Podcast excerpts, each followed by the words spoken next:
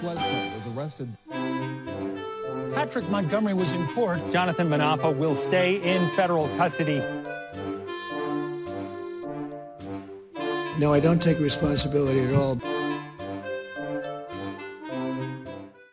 Everyone, welcome to the show. So, 43 year old Kentucky resident Shelly Stallings was a Pennsylvania resident when she traveled to DC with her then husband and co defendant Peter Schwartz. Stallings and Schwartz made their way to the Lower West Terrace. This was after entering the Capitol grounds, and Stallings watched as her husband violently attacked the police.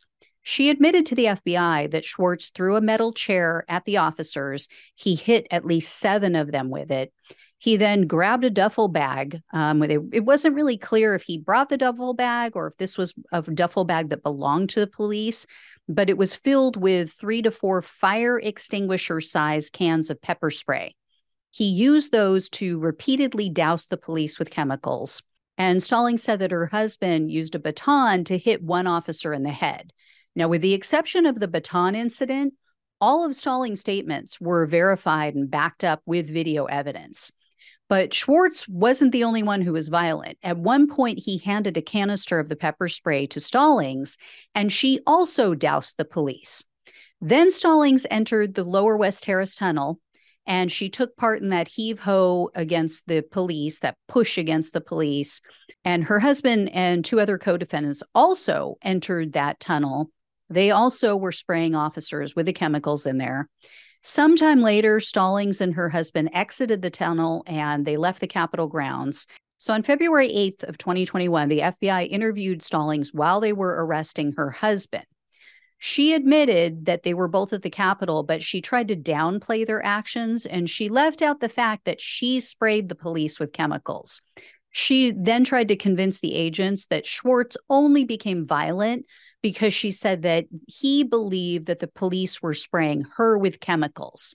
So, in her telling, he was defending her. Stallings later, though, reached out to the FBI. This was in the months that followed, and she just spilled all the tea. Stallings admitted to lying in the February interview.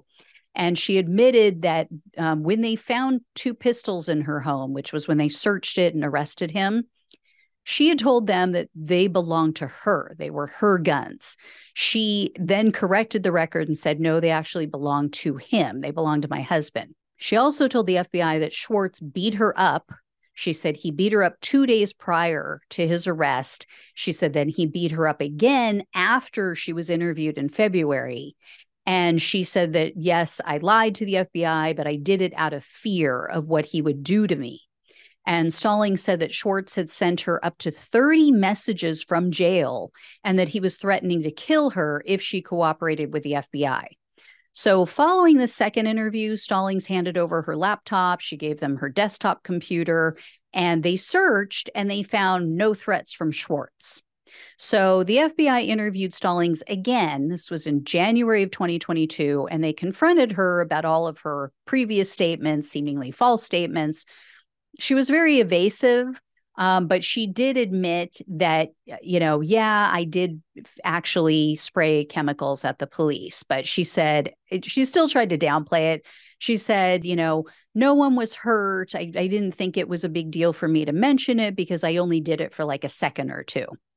So Stallings was arrested on February 16th of 2022 and she was charged with civil disorder, assaulting officers with a dangerous weapon, entering restricted grounds with a dangerous weapon, disorderly conduct on restricted grounds with a dangerous weapon, physical violence on restricted grounds with a dangerous weapon, disorderly conduct on Capitol grounds, and physical violence on Capitol grounds. Surprisingly, Stallings pleaded guilty to all of the charges against her in August of 2022 and without a plea agreement. So, based on the most serious felony charge, she was looking at up to 20 years in prison, three years of probation, and 250,000 in fines. The government, however, requested 51 months in prison, three years of probation, 2,000 in restitution, and some sort of fine. They didn't specify how much.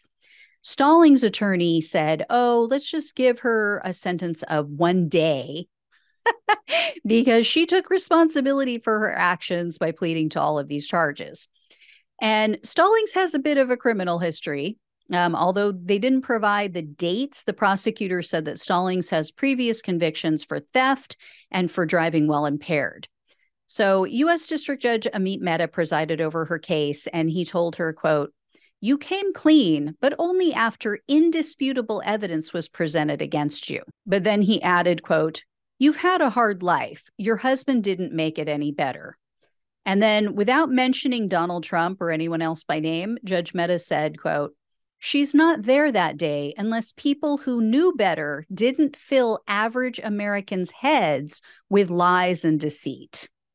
In the end, Judge Mehta sentenced Stallings to two years in prison, three years of probation, and 2000 in restitution. So this is by far the longest sentence given to a female defendant for January 6th, at least up to this point. I think the longest we've seen in most other cases, like three to four months.